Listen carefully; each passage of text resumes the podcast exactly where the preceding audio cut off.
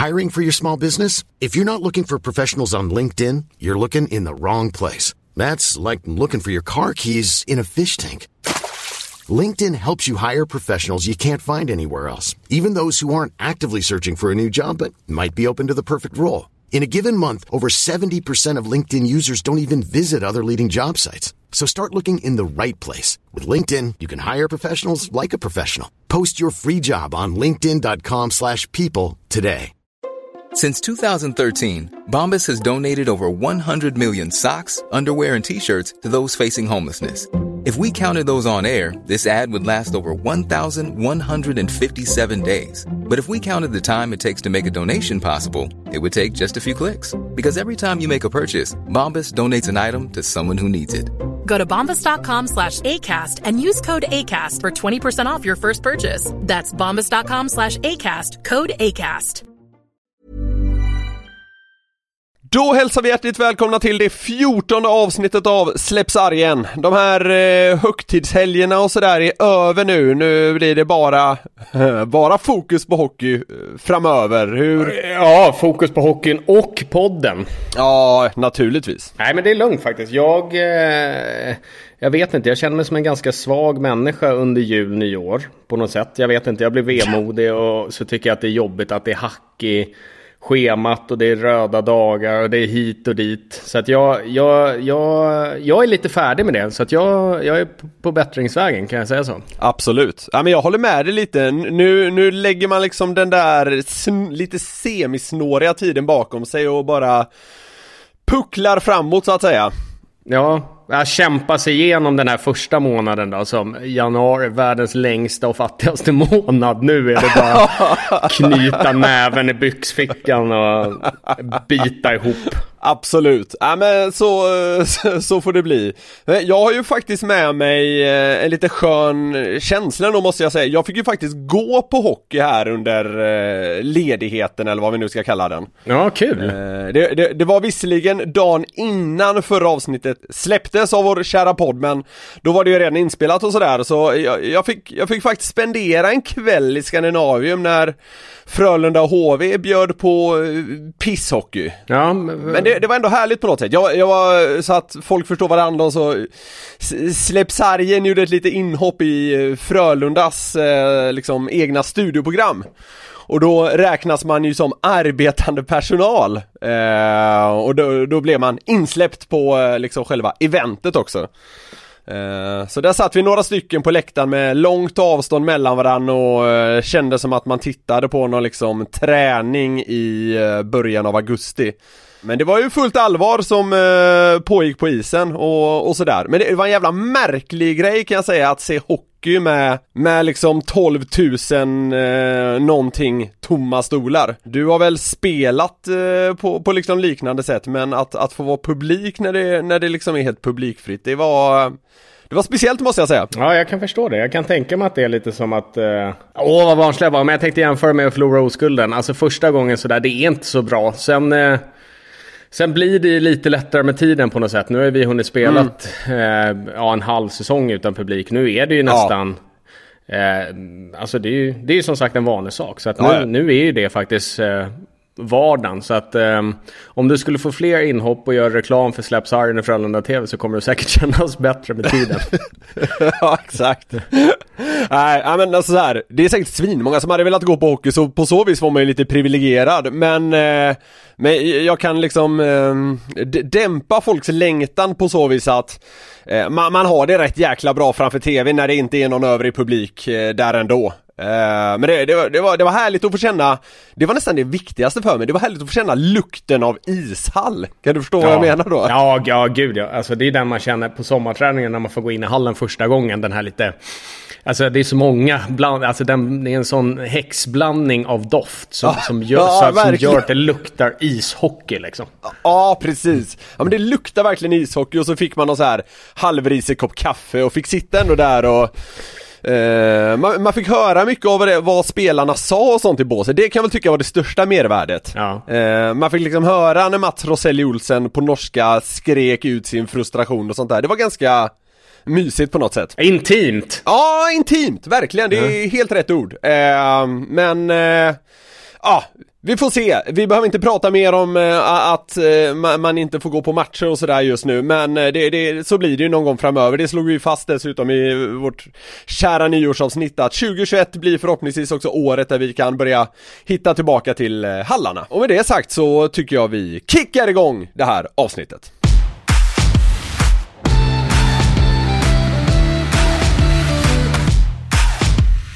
Det har ju gått en liten tid nu och många har väl kunnat slicka såren men Sverige åkte ut mot Finland redan i kvartsfinal i JVM.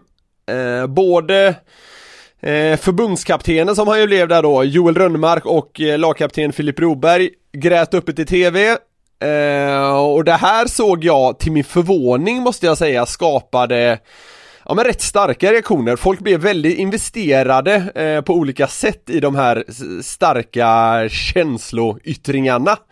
Eh, vad, vad, tycker du om sådant här när det blir liksom väldigt, väldigt påtagligt med känslor och sådär?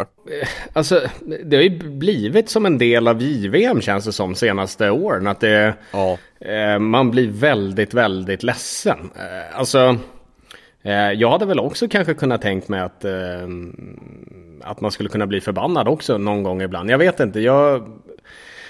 Eh, ja, vad ska jag säga? Alltså det gråts väldigt mycket. Det släpps väldigt mycket tårar. Det är väl fint eh, på ett sätt och... Eh, vad, vad, vad, vad, känner du? Känns det inte som att det har blivit någonting? Ja men alltså senaste åren liksom. Ja men kanske. Ehm, man ser ju aldrig tårar på samma sätt i ett VM eller ett OS känns det som. Nej. Men, och jag vet inte, man, man kanske ska ha i ha med sig att det ändå är juniorer fortfarande. Jag vet inte, det, det, det vägs väl ändå in på något sätt men jag såg att det, det, var en del som efterlyste kanske lite mer ilska än mm. sorg. Ja. Just. Vad står du där? Eh, en del kanske hävdar att det, det kan vara samma sak. Men en del kanske inte tycker så. Vad tänker du? Nej men jag, jag, är nog med dem som, som, som kanske eftersöker lite ilska också. Jag vet inte, det känns som att det blir så... Eh, att man blir ledsen, jag vet inte, det blir som något skyddande på något sätt. Det blir så förlåtande mm. allting. Eh, eh, jag, jag har svårt att sätta fingret på vad, vad jag känner just för det. Det är väl... Eh, eh, jättebra att man kan visa sina känslor och, eh, och allting. Men det är uppenbarligen någonting som Ja, som har hänt de senaste åren att folk blir väldigt, väldigt, väldigt ledsna.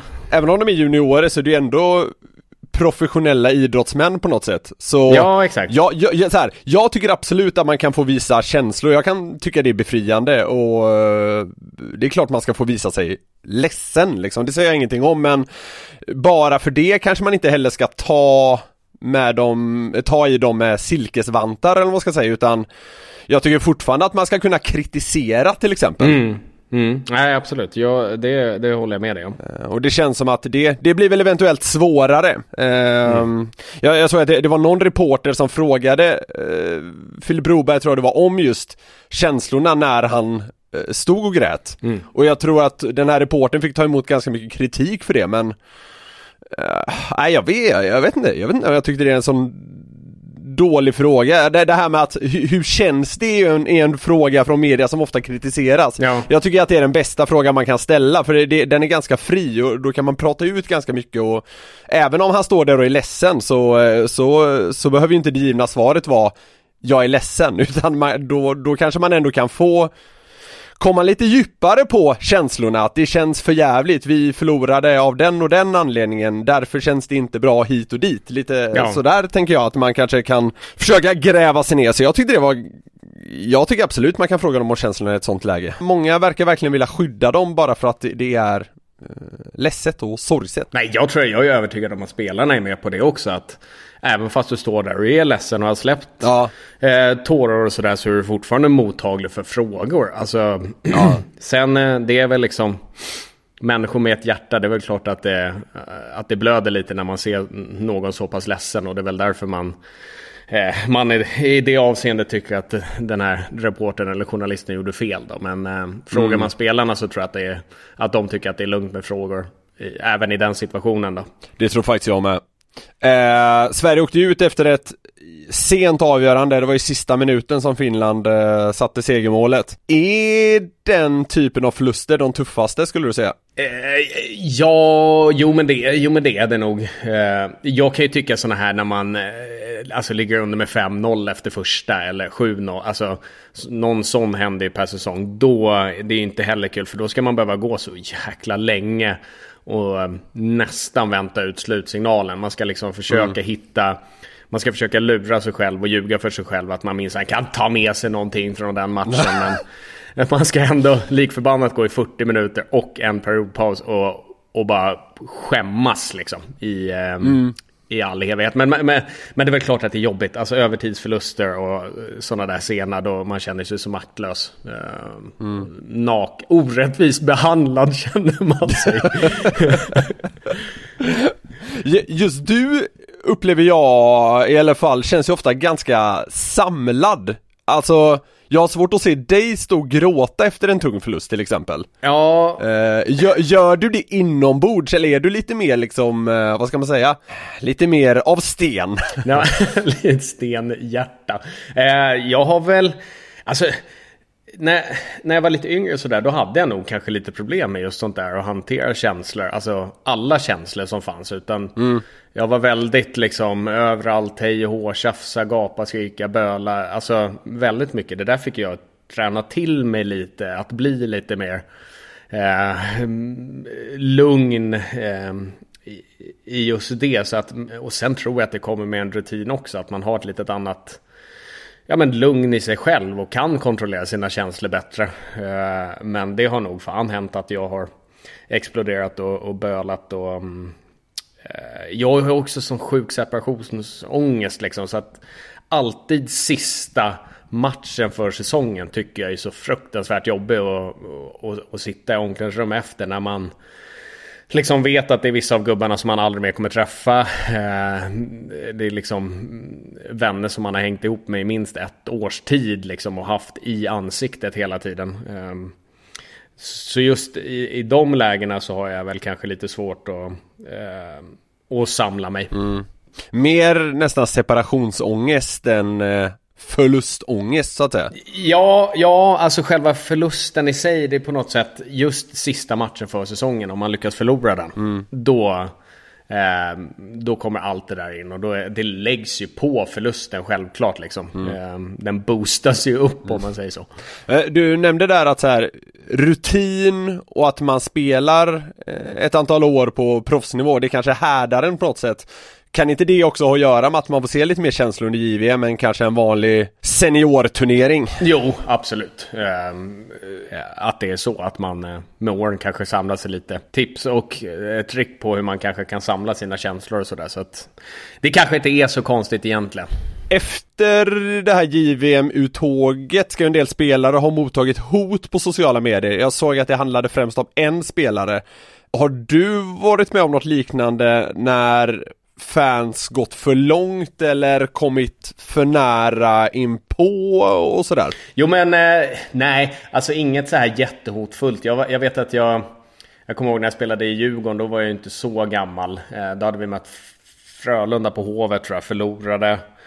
Eh, och så var jag och Niklas Danielsson, om, om, om jag minns rätt, eh, var ute på ett ställe på Södermalm och käkade och tog någon öl och sådär. Då fick jag några fans faktiskt som ansåg att det inte riktigt var snyggt av mig att gå ut och, och ta en öl då eh, och eh, bad mig att gå hem. Jag var inte helt ense då för att jag stod fast vid att jag tycker att hockeyspelare är vanliga människor också och måste kunna mm. ha ett socialt liv utan att störas på det sättet om man säger så. Men eh, efter en vidare diskussion som jag ändå tyckte var helt okej okay, så tog jag mössan i handen, lämnade och gick till ett annat ställe i Gamla stan faktiskt.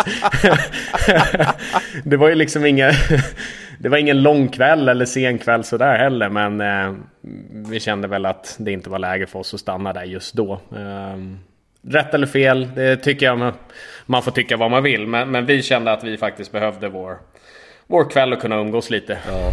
Men du blev ändå konfronterad i alla fall kan man ju säga. Jo, jo men det blev jag. Eh, det blev jag absolut. Men det var på något sätt var på den nivån att man fortfarande kunde diskutera saker. Ja, jag fattar. Eh, och, eh, så att så hotad har jag väl aldrig känt mig. Men däremot så har jag väl, ja, i, det, i och med det så har jag väl fått känna att jag var på fel ställe. Ja. efter, efter fel match om jag säger så. Ja. Den här hotgrejen som man ju hör om titt som tätt. Nu då mot i alla fall en spelare i JVM-laget och det har väl varit mot något hockeyallsvenskt lag och säkert något SHL-lag eh, de senaste åren, eller säkert, det har man hört om. Jag fattar inte riktigt det, för om man då kallar sig supporter eh, eller vill ett lag eller spelare väl jag vet inte, jag tycker det är ganska intressant att man landar i hot för att liksom försöka mm. få ut det bästa av mm eh, laget eller spelaren och sådär. Det, det... Ja, men, ja, men kan det inte vara lite så här? Det är liksom det här, jag hoppas vid gud att det här sker i alltså, frustration av fansen. Och då är de inte smartare än att de tror att det är det rätta vid det läget. Um, att, så, så, som sagt, det sitter någon, någon pajas bakom en skärm där, mm. skitförbannad över sin torsk. Och så går han rätt in och knappar på sin dator där. Att åh, bla bla bla bla bla. Och kastar ut sig allt han kan, som han känner då, utan att tänka sig för. Ja. Och så blir det bara pannkaka av allting. Alltså jag, jag hoppas att det är det, jag vet ju inte om, om, om, om det är så, men jag hoppas att det är så. Troligen är det väl kanske så. Vi ska väl inte chansa för mycket här nu, men mm. mest sannolikt så ska väl de här hoten som eh, man ju hör om titt som tätt då, behöver nog inte tas på allt för stort allvar på, på så vis. Ofta är det väl en idiot som i frustration skriver någonting. Sen förstår jag också att man, man tar det på allvar på så vis att man kollar upp det om man nu vill polisanmäla eller vad man gör. Det menar jag, man ska naturligtvis hantera det som något allvarligt. Mm. Men i många fall så är det nog liksom någon, något pucko som inte klarar av att hålla känslorna i styr. Men, eh, ja, jag vet inte. Eh, jag har själv varit frustrerad många gånger men jag, jag vet inte om... Jag trodde att du skulle säga, jag själv har ju hotat ett par spelare genom åren och... Eh, Nej, det var faktiskt det jag skulle landa i, att jag har varit både irriterad och frustrerad och förbannad på, på spelare högt och lågt men eh, Jag vet inte, hot det, det känns så jävla kontraproduktivt, alltså hu, mm. hur jävla berusad eller eh, korkad eller förbannad jag än varit så jag vet inte, det, det är på något sätt någon jag, jag, jag, jag, förstår inte riktigt hur man hamnar just där. Det är, men, ja, jag, jag vet Nej. inte. Tänk, tänk om man skulle kört lite samma sak med sin partner eller sin mamma eller någonting. när man känner sig lite frustrerad. Börjar hota familjemedlemmar och sådär. Jag ska fan, jag ska fan Skitlack går in på morsans Facebook och hotar henne liksom. Skriver på hennes wall. Jag ska fan mörda dig. ja, fy fan. Jaha. Nej, Nej. clowner alltså. Ja, clowner. Vi kan landa där. Jag kollade på Brynäs-Leksand här för några dagar sedan och imponerades då av eh, Leksands kanadensiske forward Carter Ashton som ju eh, tillhör Dala-gänget numera och det, det kommer säkert bli bra. Han ser rätt vass ut. Eh, men han har en lite speciell historik den här kanadensaren. En dopingdom från 2014 när han tillhörde Toronto. Det handlar då om klenbuterol, tror jag man säger. Vänta, det låter ju som... Det låter ju som en spelare för fan. Vadå? Chris Glenn Butterall.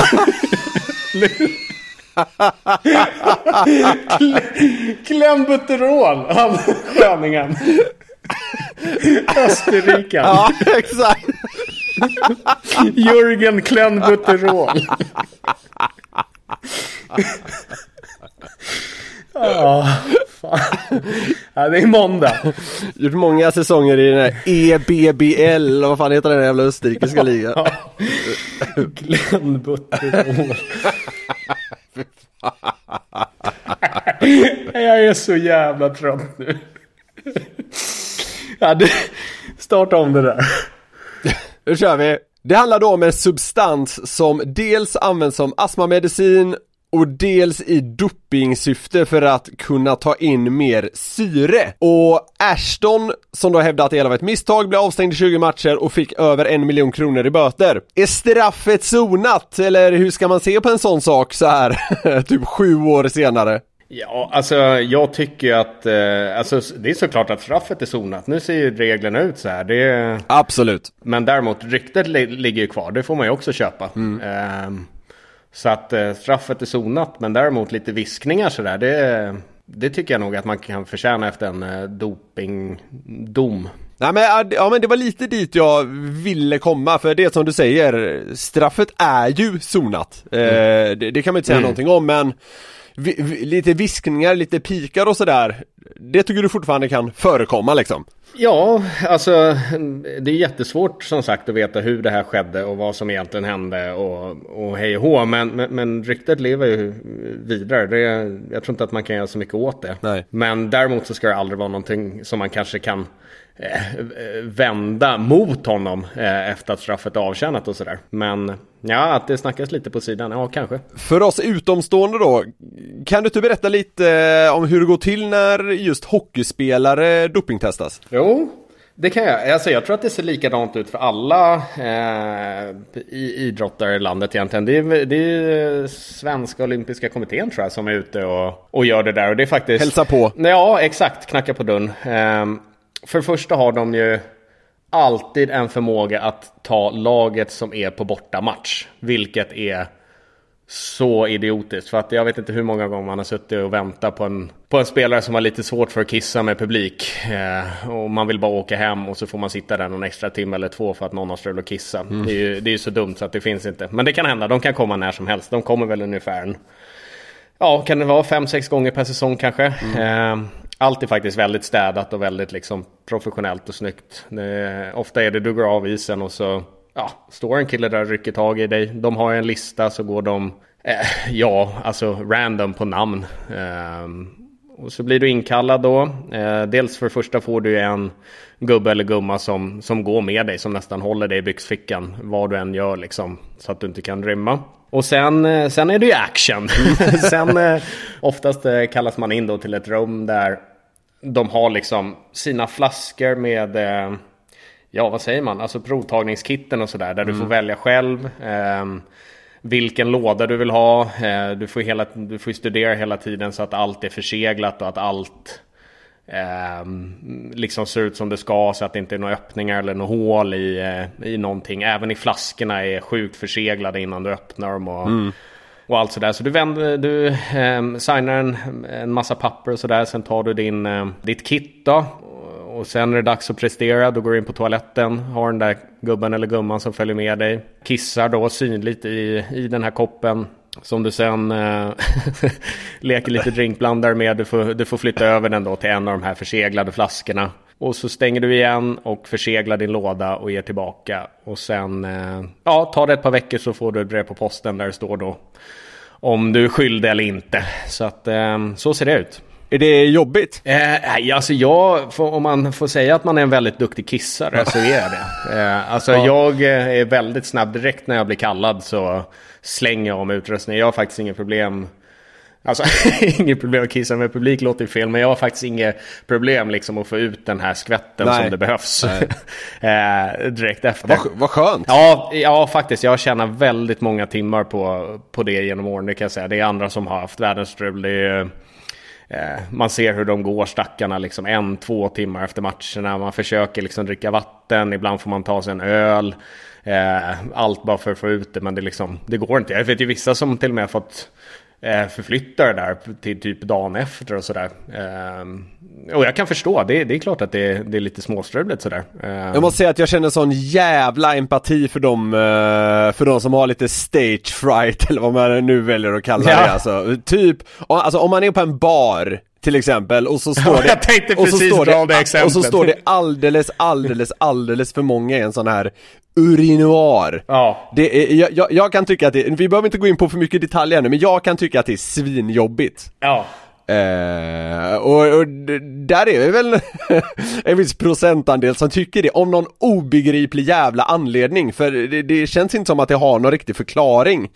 Eh, ja, det, eller, det har det väl säkert, men inget jag vet om eller kan tänka på i alla fall, men eh, att det finns de som tycker det här är lite påfrestande, jag kan verkligen köpa det. Och, Ja, men ja, alltså det, det kan jag också. Och precis, jag tänkte dra det exemplet också när man står där och pissar, när man har någon lite halvlattjo typ på ena sidan Ja. som väljer att snegla över lite och sådär. Alltså, det här ska du ändå klara av professionellt på något sätt. Eh, ett par gånger per säsong. Så att, nej, jag, jag, jag, jag, jag köper det. En del av jobbet. Ja, exakt. Kissa för publik står, står CV. Jag är väldigt duktig för att kissa inför publik.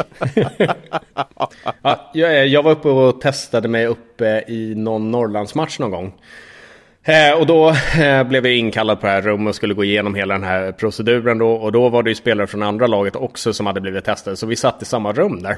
Eh, och det är lite kul. Ibland träffar man ju spelare som man känner i andra lag och sådär. Man kan sitta och snicksnacka lite. Och så var det en spelare då i andra, lag, i andra laget som eh, han hade ganska mycket frågor om det här liksom just med testningen och hur det gick till och, och allt sånt där. Och han fick ju svar på de, de flesta frågorna. Sen när det vart någon sekund tystnad sådär så ser se hur han vänder sig om mot en av dopingkontrollanterna och lutar sig fram lite och bara hörni, fan jag, jag, jag tänkte på en sak, fan testar ni mot så här street drugs och sånt också? Eller vad, vad, är det bara typ anabola och sånt.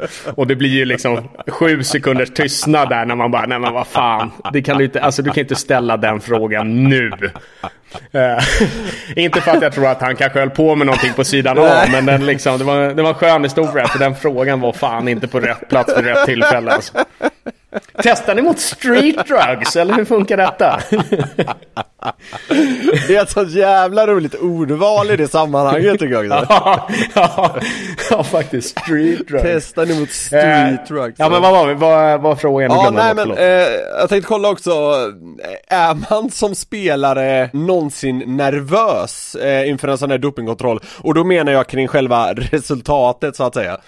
Ja, alltså man, det är väl klart att eh, du vet ju att ditt, eh, ditt test ligger någonstans och ska kollas igenom. Och du vet ju inte om det är så att någon har hällt någon i, något i din drink eller egentligen vad fan som helst. Men däremot så kan jag nog inte säga att man är eh, liksom eh, dagligen nervös sådär. Det är man inte. Men, men eh, det infinner sig nog någon form av sådär lättnad eller i vilket fall mm lugn när man väl får tillbaka testet. Så är det. Är, är det här ett samtalsämne i lagen? Eh, eller är det något som bara städas undan när det dyker upp? Laget ger ju dig tillgång till sina egna, liksom, till exempel kosttillskott och sådana saker. Och det är det som är sagt att det är det du ska äta. Har du något eget, då får du gå via lagläkaren och verkligen kolla upp så att saker och ting stämmer. Um, sen det mesta man pratar om det är att jag tycker ibland synd om de här som kommer ut och ska testa för att det är ju en jobbig procedur. Som spelare så vill du inte göra det. Det tar tid och det är bökigt och Nej men eh, det är liksom ett extra påfund som man tycker är väldigt jobbigt. Eh,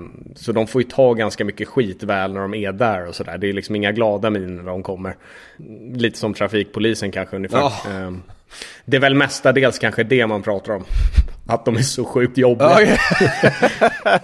Ja, det har man ju känt som reporter några gånger eh, när ett lag har förlorat till exempel att eh, ja, men, man- man känner sig verkligen som den jobbiga jäveln när man vill ställa sina frågor Ja. eh, och sådär. Eh, det, det, jag kan ju anta att de här dopingkontrollanterna känner ungefär samma sak att det är inte svinhärligt att hugga tag i den där spelaren som ska testa sig efter en eh, skön 4-2 förlust liksom. Nej, nej jag, jag, jag tror att de tycker att det är jättejobbigt. Eh, och speciellt i och med att de i och med att de är med från direkt när de går av isen så är de med under hela proceduren också efter en förlust till exempel. Eh, så de vet ju att stämningen är skitdålig. och så ska de gå in och tjata på att du ska kissa inför dem. Det är nog en ganska jobbig situation. Nu, nu, eh, nu ska vi se om jag har lärt känna dig så väl som jag kanske tror här.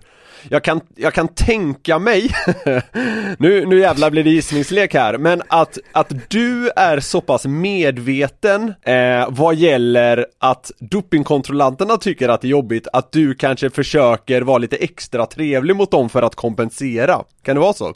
Det, alltså jo, det händer att jag är lite kanske övertrevlig. Men någon gång vet jag att det har hänt raka motsatsen. Alltså när jag varit Du vart den griniga jäveln. Ja, så, sån jävla hemsk människa där man får be om ursäkt nästan efter och sådär. Okej. Ehm, men absolut, det är ju liksom, de, de går, men jag vet inte, ibland kan man ju känna, man kan ju se en annan spelare som går och stör sig på sin, eh, som, som förföljer honom och sådär. Och så ser man att den, han gör ju bara sitt jobb eller hon. Eh, och man bara ser liksom hur, hur de är medvetna om att fan vad jobbiga jag är nu liksom. Mm. så att eh, nej, alltså det handlar väl egentligen eh, eh, om att ha ett litet hjärta där du försöker hjälpa dem göra ett schysst jobb också. Ja. Sen som sagt, eh, mina sessioner är inte så långa så att eh, jag behöver inte vara trevlig så länge. Superkissaren Robin Figren. Exakt.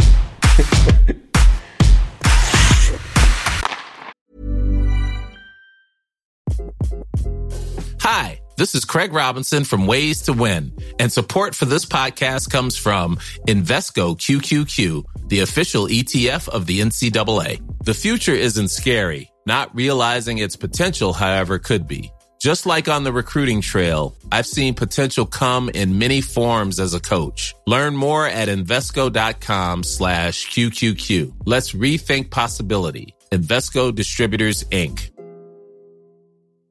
Burrow is a furniture company known for timeless design and thoughtful construction and free shipping, and that extends to their outdoor collection. Their outdoor furniture is built to withstand the elements, featuring rust-proof stainless steel hardware, weather-ready teak, and quick-dry foam cushions.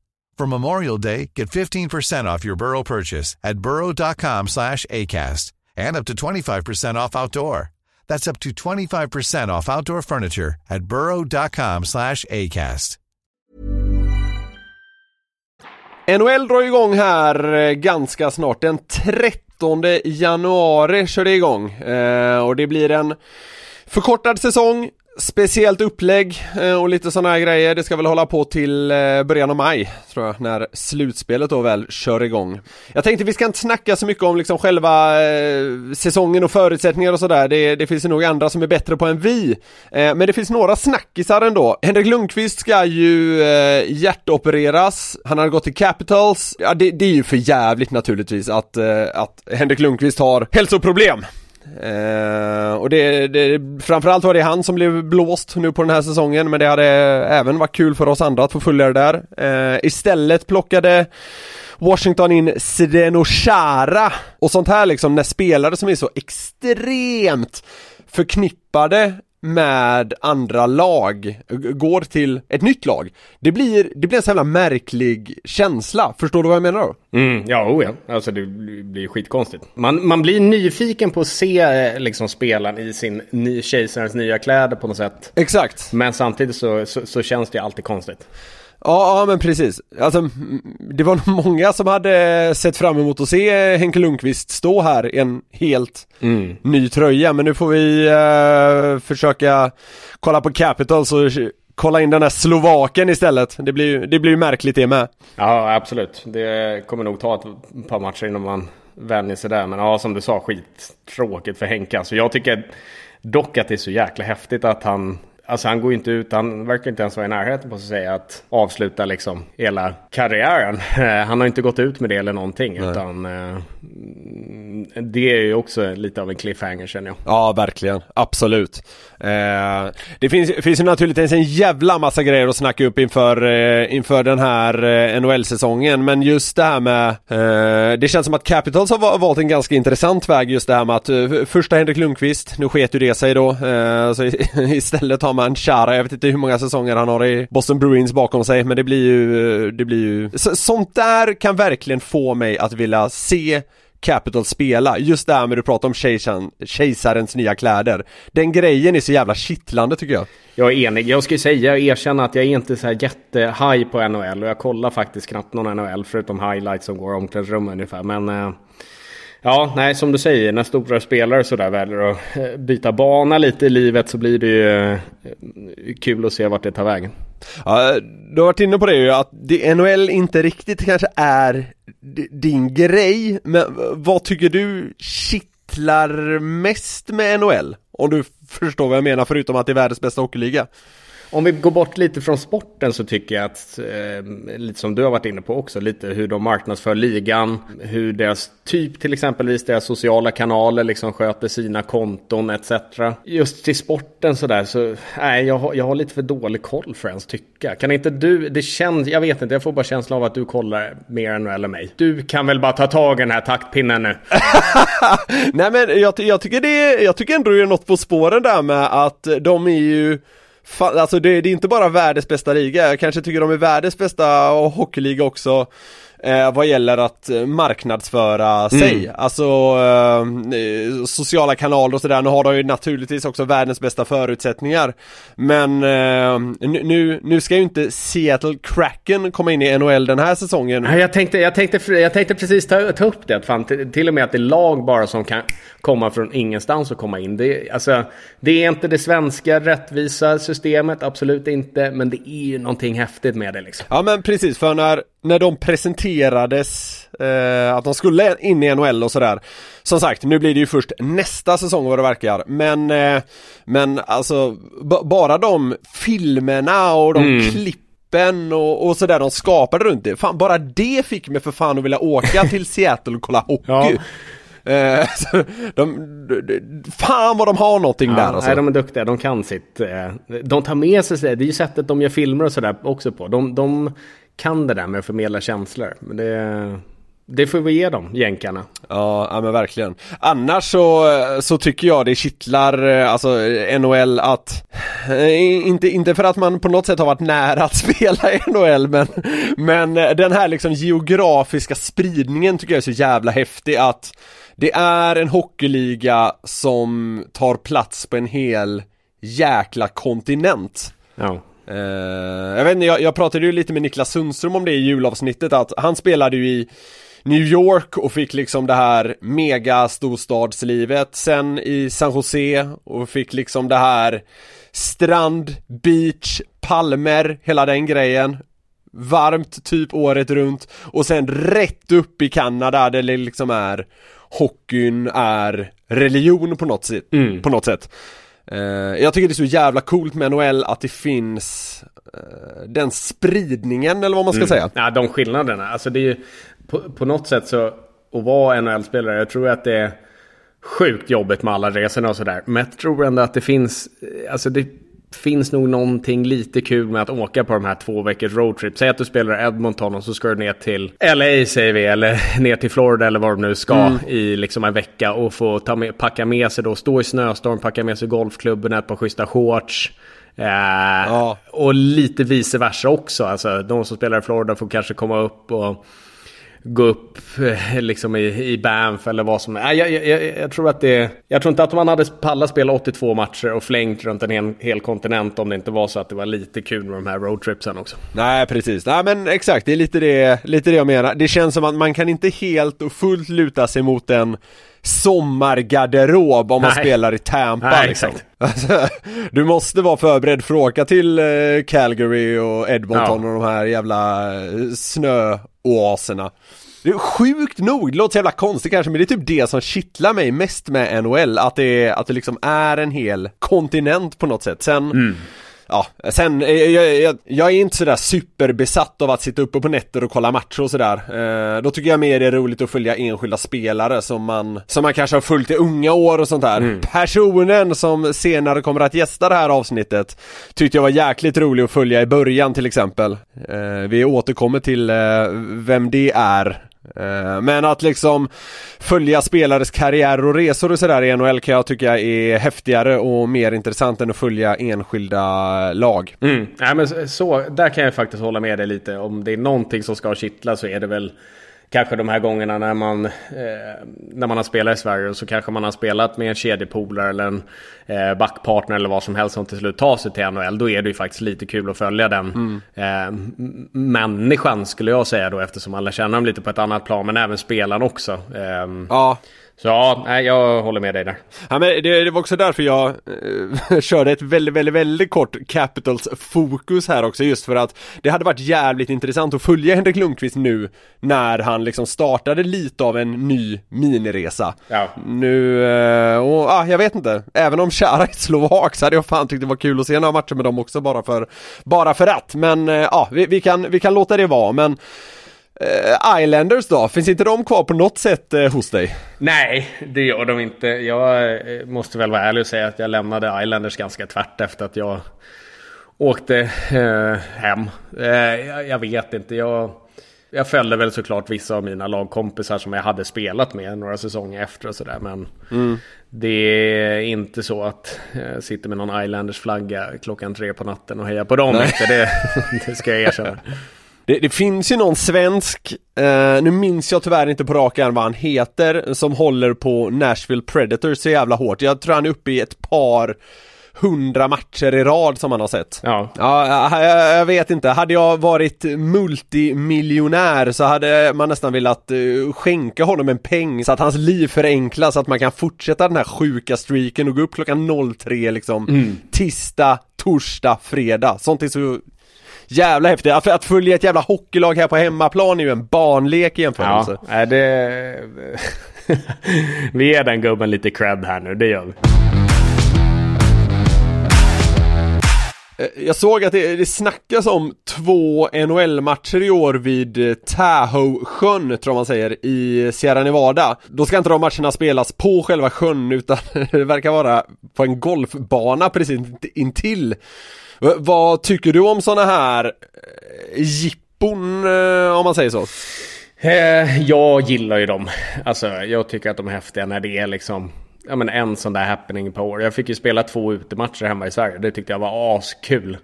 Eh, nu var inte förutsättningarna de bästa kanske. Jag spelade i regn båda gångerna. Eh, men bara hypen runt det och att det bryter av en säsong med någonting annat. Eh, det, jag, jag, jag, jag gillar det. Jag är för det. Eh, kan du inte dra snabbt om de eh, matcherna, hur, hur det var? Ja, första var ju med Linköping när vi mötte HV på Elmia-fältet. Yes. Ehm, det var ju perfekt. Vi åkte dit dagen innan gjorde vi faktiskt för att det var en tidigare match. Ehm, och så tränade vi, det var strålande sol och... Eh, nej, det var helt fantastiskt. Sen matchdag. Eh, då regnade det lite faktiskt. Snöblandat tror jag. Men det var ju häftigt för att det var ju folk. Ja, vad kan det ha varit? Kan det ha varit en 20 000 pers där kanske? Men då var det ju även liksom folk hela vägen ner till Kinnarp. Så från Kinnarp så, så tog man, man bytte om och så tog man en buss eh, upp då till Elmiafältet som kanske tog en 5-10 ja. minuter med folket runt om. Och eh, de hade ju gjort ett sjukt schysst arrangemang med raketer och, eh, och hela... Det var väl egentligen bara vädret som, som var lite sisådär om man säger så. Men själva upplevelsen var ju ascool. Mm. Sen gjorde vi en liknande sak med Frölunda mot eh, eh Skellefteå 2014 tror jag kanske. Mm. Mm. Eh, då spelade vi på Gamla Ullevi och tanken var ju helt eminent tycker jag. Alltså så som de ville ha det. Hade vädret varit där, då hade det varit en helt fantastisk kväll. Men det som hände var ju att det ösregnade. Jag tror att vi var ja. alltså en millimeter från att eh, avbryta den matchen och skita i det. Men vi valde att spela, men det var ju egentligen bara bökigt. Eh, men skithäftigt att ha det gjort samtidigt. Eh, mm. Det var ju samma sak där. Dagen innan fick vi träna med, med, med sol och allt vad det innebar. Så man gick ju och la sig som ett barn på julafton. Och det, var, det var synd att det blev så där med vädret men eh, mm. Tanken var förbannat god alltså. Men det här att eh, ha lite sv svenska matcher eh, med lite sån här Winter Classic vibb. Mm. Det är du ändå för ja, låter det som. det är jag. Och jag tycker att det ska finnas en sån. Minst en. Det får inte bli för mycket heller. Så jag ska inte säga minst en. Utan jag, säger, jag stannar vid en sån per säsong gör att det det äggar lite extra faktiskt. Ja, fan, jag måste säga, jag tyckte det var synd just med den här eh, med den här eh, Tahoe-sjön matchen som det då surras om. Det hade ju varit så jävla coolt om de verkligen spelade på sjön. Ja, faktiskt. Nu när du sa det och berättade för mig om det här, det, då fick jag ju tanken direkt att Typ de spelar liksom vid ja, sjöns kant liksom och så var det publik ungefär runt sjön och ja. sådär. Och så ser man ju sol såklart och ja, blå exakt. himmel och ja, allting. Ja, ja, ja, nej, det hade varit ashäftigt ju. Berg i bakgrunden. Ja, exakt. Ska vi skicka, ska vi skicka en insändare till NHL? Eh, önskar det kanske?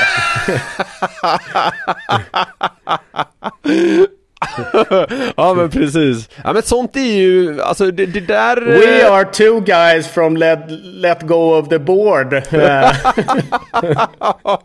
We have a suggestion.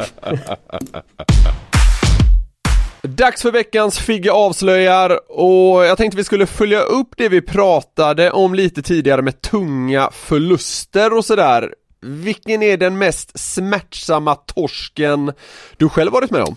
Uh, Ja, eh, kul att prata lite roliga minnen så här. Eh, Ja, exakt! nej, vi, vi blandar och ger. ja, nej men eh, JVM-finalen på övertid såklart. Eh, det var inte så tungt att jag kanske blev ledsen, men förbannad blev jag.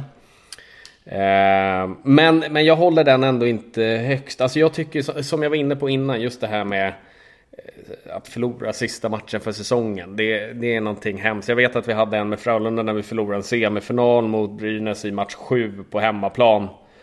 Eh, när vi kände att vi ändå hade ett lag som kunde gå hela vägen. Eh, och så just att det skiter sig på hemmaplan. Men där var det mycket att vi var ju ett gäng som hade hängt upp ett par år då. Eh, det var jag, Henrik Tömmernes, Johan Sundström. Ehm, ja, men jag, jag, kommer, jag kommer bara ihåg efter matchen hur vi satt i omklädningsrummet. Vi var ju ett gäng som skulle lämna då. Eh, och så sitter man där och tar sin liksom, avslutningsöl där ihop och det är egentligen bara tyst och tomt. Och man liksom berättar att, att det där äventyret var slut och att man skulle vidare någonstans till någon annan stad. Och, eh, då sitter man, då blir man ju lite snyftig i omklädningsrummet. Eh, med- tillsammans med den tomma känslan självklart av själva hockeyförlusten också. Men eh, Just det där att vi var ett gäng som hade hängt ihop ganska länge och vunnit SM-guld säsongen innan ihop och sådär. Att vi skulle eh, splittra. Så det, den ligger mest eh, färskt i minnet. Och det är som sagt, det är väl kanske min separationsångest och min den där fina känsliga sidan som, eh, som väljer just den matchen. På din eh, fråga. Det måste vara så jävla vidrigt att sitta där och man, man har torskat, man har kanske lite separationsångest gentemot Ja men kompisar och så hör man ett annat lag längre bort i korridoren liksom vara klart för Ja i det här fallet då SM-final Ja, nej det, det är en hemsk känsla. Det är, fy fan alltså. Jag kommer på apropå det här med.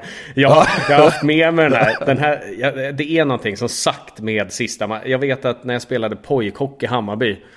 Så vet jag, eh, apropå separationsångest så, så hade vi väl torskat sista matchen, hej och säsongen var slut. Så kom vi tillbaka då efter sommaren. Eh, och så hade jag en polare då som hette Ilka Ittamäe. Eh, Bra namn som jag hade spelat, ja verkligen, som jag hade spelat med länge. Nej, han kom inte tillbaka. Han slutade spela hockey för han skulle börja med radiostyrda bilar tydligen. Eh, då var jag så jävla En ledsen. liten, eh, ja, nej, men då var jag ju sådär liksom extremt ledsen då för att eh, laget hade splittrats. Och han hade valt att satsa på sina radiostyrda bi- bilar. Så att eh, den ligger kvar, den ligger latent. Den ligger kvar sedan eh, barnsben alltså. Men du, eh, varför följde du inte efter Ilka i, eh, i den I karriärssvängningen? den satsningen? Ja, jag vet inte. Jag, eh, nej, fan jag kanske skulle gjort det alltså med facit i hand. Robin Pigren, proffs på radiostyrda bilar, det ja jag vet inte, det har Alltså, ja, men man någonting. hör ju alltid, man hör ju alltid hockeyspelare säga jag valde mellan hockey och fotboll när jag var lovande i fotbollen. Tänk om man skulle kört. Jag valde mellan hockey och radiostyrda bilar va, men...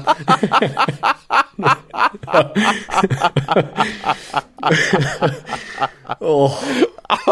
Ja jävlar alltså, ja. Ja, eh, men det är inte för sent än. Nej! Vi får se. vi, vi får se vad som händer säsongen 21-22 helt enkelt. Exakt.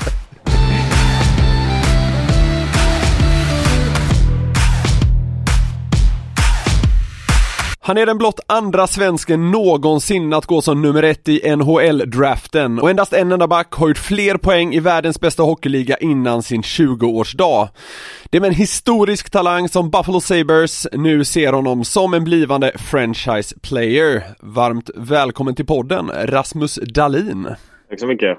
Kul att vara här. Hur är läget med dig? Jo, men det är bra. Sitter i karantän i Buffalo nu. Kom eh, för två dagar sedan. Så det blir väl eh, mycket tv-tittande och gy- gymträning i garaget. Eh, Det är väl det jag håller på med på dagarna. Gymträning i garaget låter riktigt old school måste jag säga. Ja, lite rysskänsla på det faktiskt. Jag har väl några hantlar och sånt där nere som jag kör på. Nej, det funkar bra faktiskt. Ja. De har kört in några sådana här timmerstockar och sådana grejer du står och lyfter. Ja, exakt. Sån extrem ja. Nej, jag kör på med, med det nya. Eh, som sagt, när vi spelar in det här så sitter ju du fortfarande i karantän. Är det, är det något du trivs med? Man kan eh, ha det lite mysigt och så där hemma eller vill du bara ut? Det är väl mysigt de, de två första dagarna när man inte har några tider att passa, men sen så blir det rätt segt alltså. Fan, eh, det var länge sedan man var i Keybank Center, så dit vill man väldigt gärna nu och börja åka skridskor här i USA. Ja, du har, du har inte spelat en enda riktig match sen i våras. Eh, hur har det här varit? Ja du, det har varit eh, väldigt speciellt. Men jag tror det har varit, jag har sett det väldigt positivt. Jag är ju jag är fortfarande en ung kille som har missat väldigt mycket fysträning på grund av att åkt på alla landslagsuppehåll. Jag har åkt på landslag och varit med i olika landslag. Så jag har aldrig riktigt haft tid på somrarna att bygga upp min kropp. Så det, det har varit en eh, enorm möjlighet för mig att eh, ja, men, lägga på mig några extra kilon eh, och sen även liksom få tid att hänga med min familj. Och jag flyttade ju till Göteborg från Lidköping när jag var ung och sen till eh, Buffalo eh, lite senare. Så jag har inte haft tiden att ta ikapp med min familj. Så det har varit eh, det har varit ett grymt eh, uppehåll, men även väldigt tråkigt. Ja, men det låter ändå som du kunnat nyttja det på rätt bra sätt då Ja, verkligen. Eh, jag valde att se det på det positiva, då är, då är det lättare. Hur mycket muskler har du kunnat lägga på dig efter förra NHL-säsongen? Ja, men det är väl några kilo, men eh, framförallt så har jag känner mig starkare. Mer, mer power i kroppen och förhoppningsvis kunna flytta på några spelare nästa säsong. Serien ströps ju där i våras.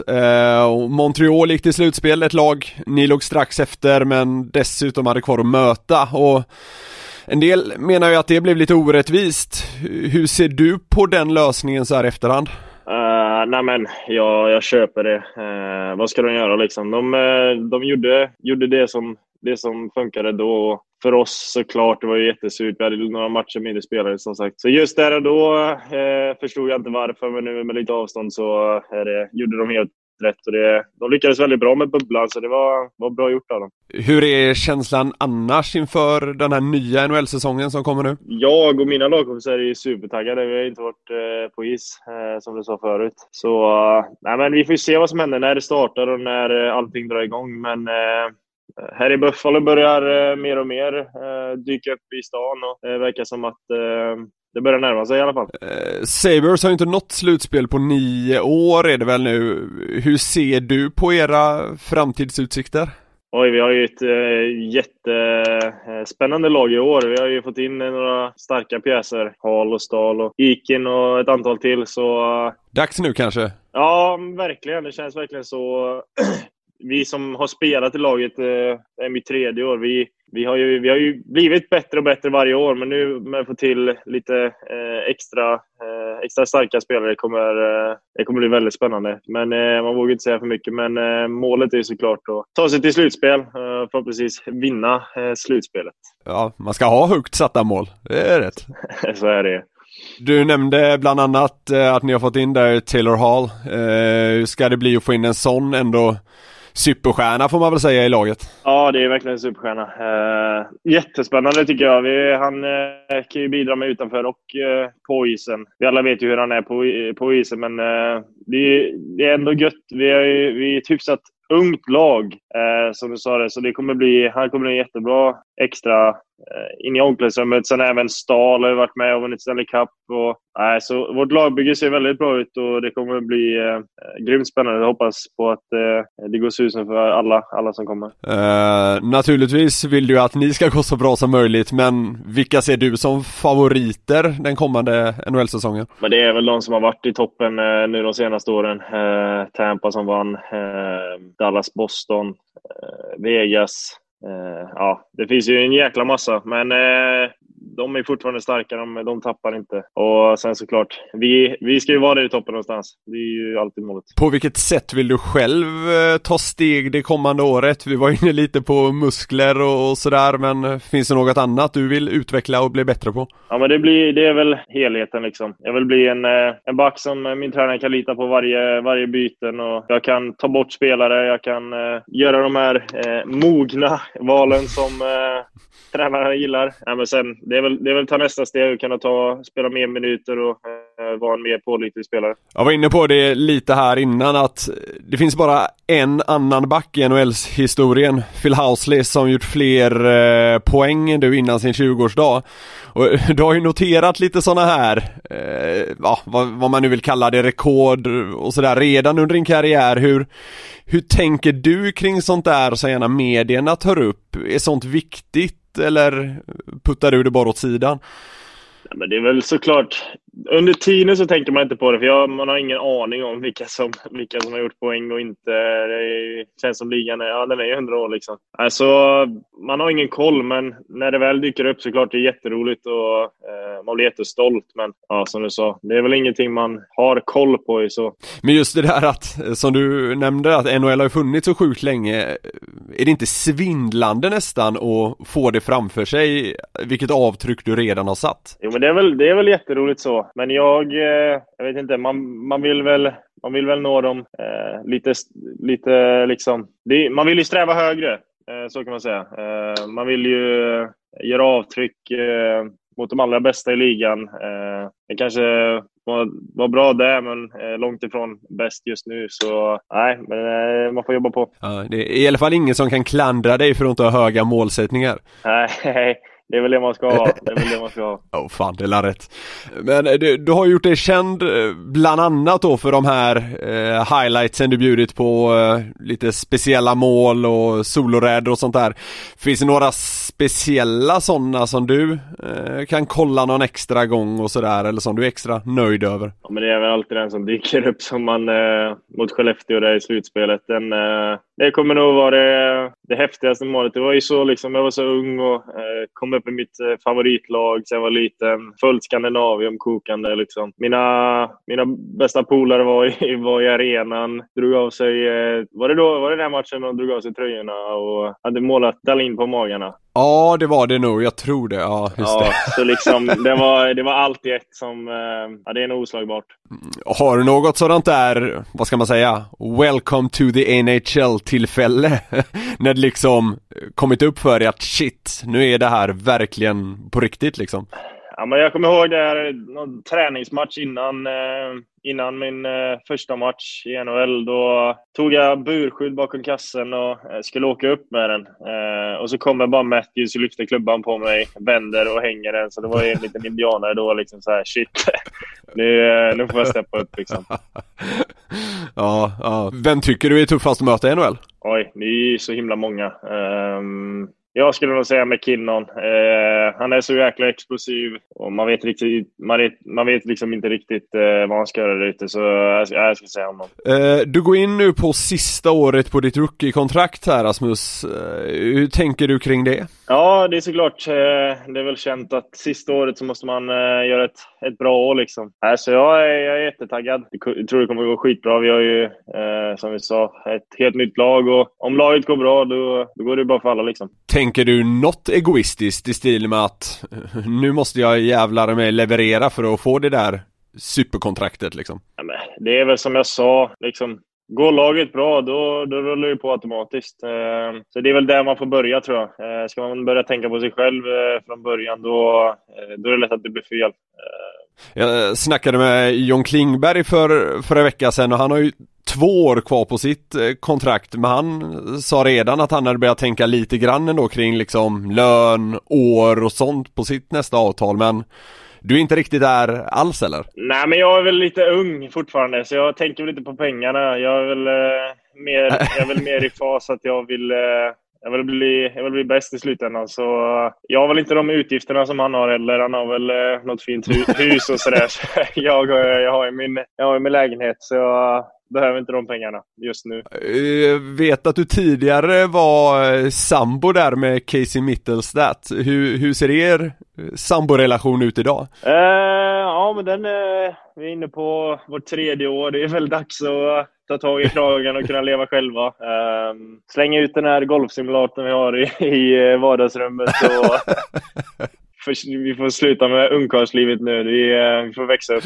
Okej. Okay. Ja, du, du kikar på att skaffa något eget eller? Ja, vi får komma fram till någonting.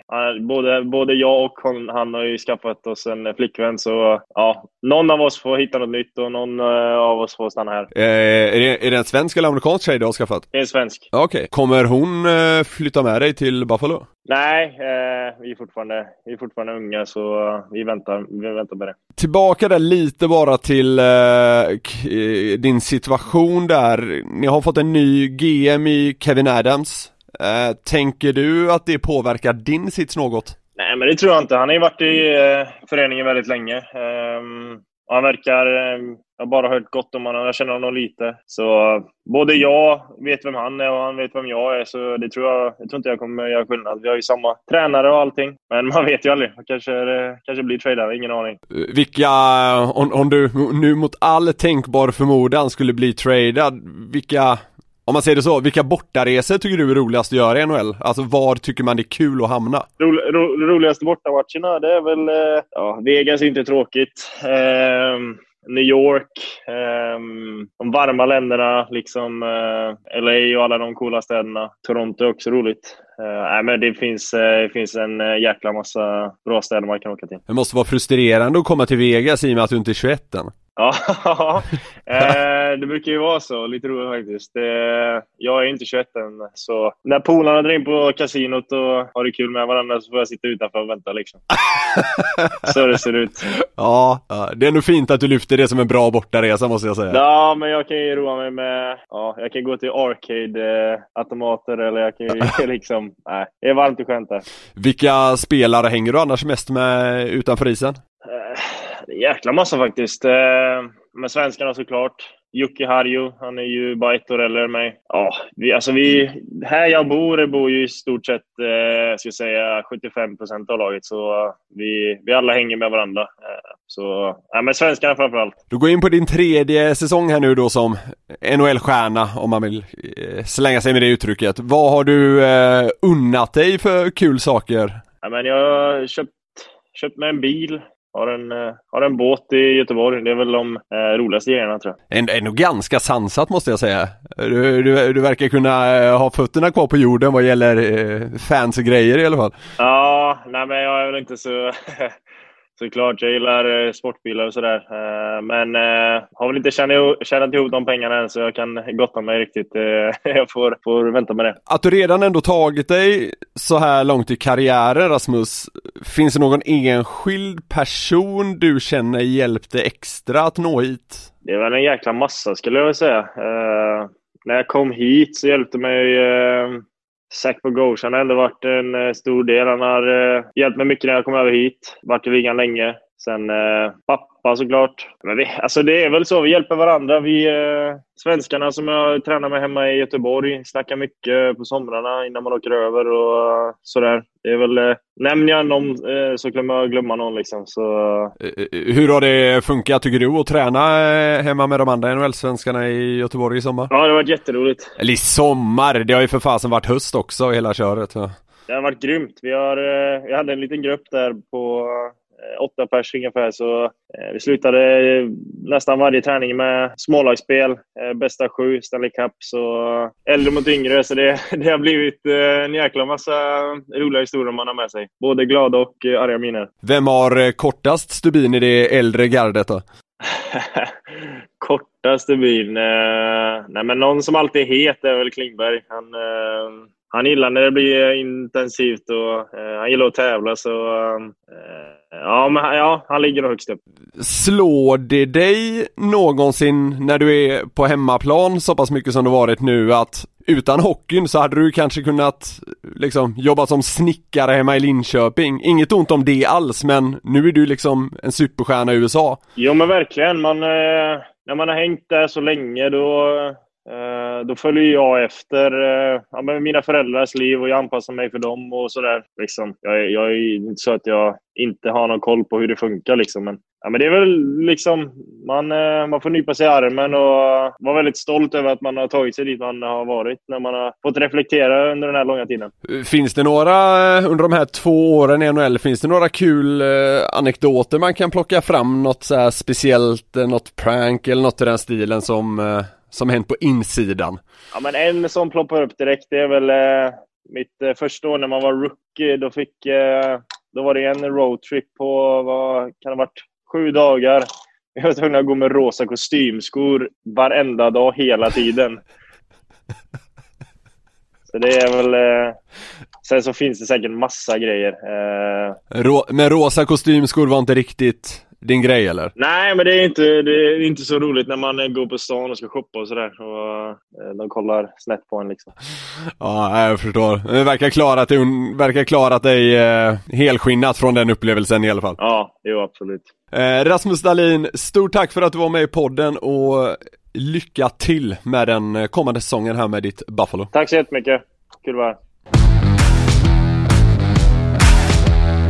Det var allt för det 14 avsnittet av Släpp sargen.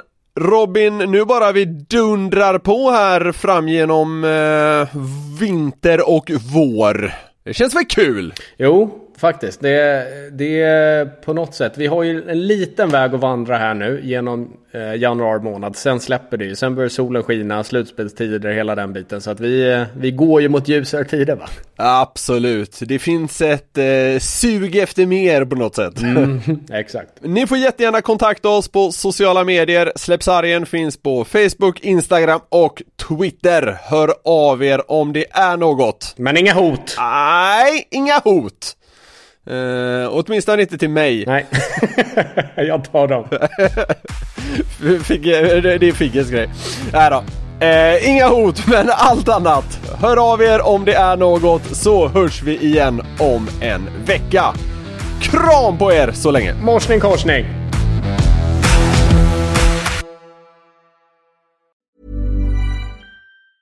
Normally being a little extra can be a bit much. But when it comes to healthcare, it pays to be extra.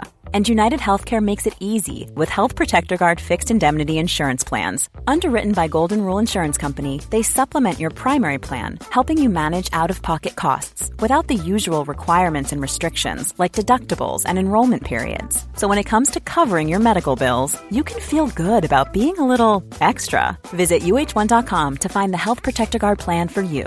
Planning for your next trip? Elevate your travel style with Quince. Quince has all the jet setting essentials you'll want for your next getaway, like European linen, premium luggage options, buttery soft Italian leather bags, and so much more. And is all priced at 50 to 80% less than similar brands. Plus, Quince only works with factories that use safe and ethical manufacturing practices. Pack your bags with high-quality essentials you'll be wearing for vacations to come with Quince. Go to quince.com slash pack for free shipping and 365-day returns.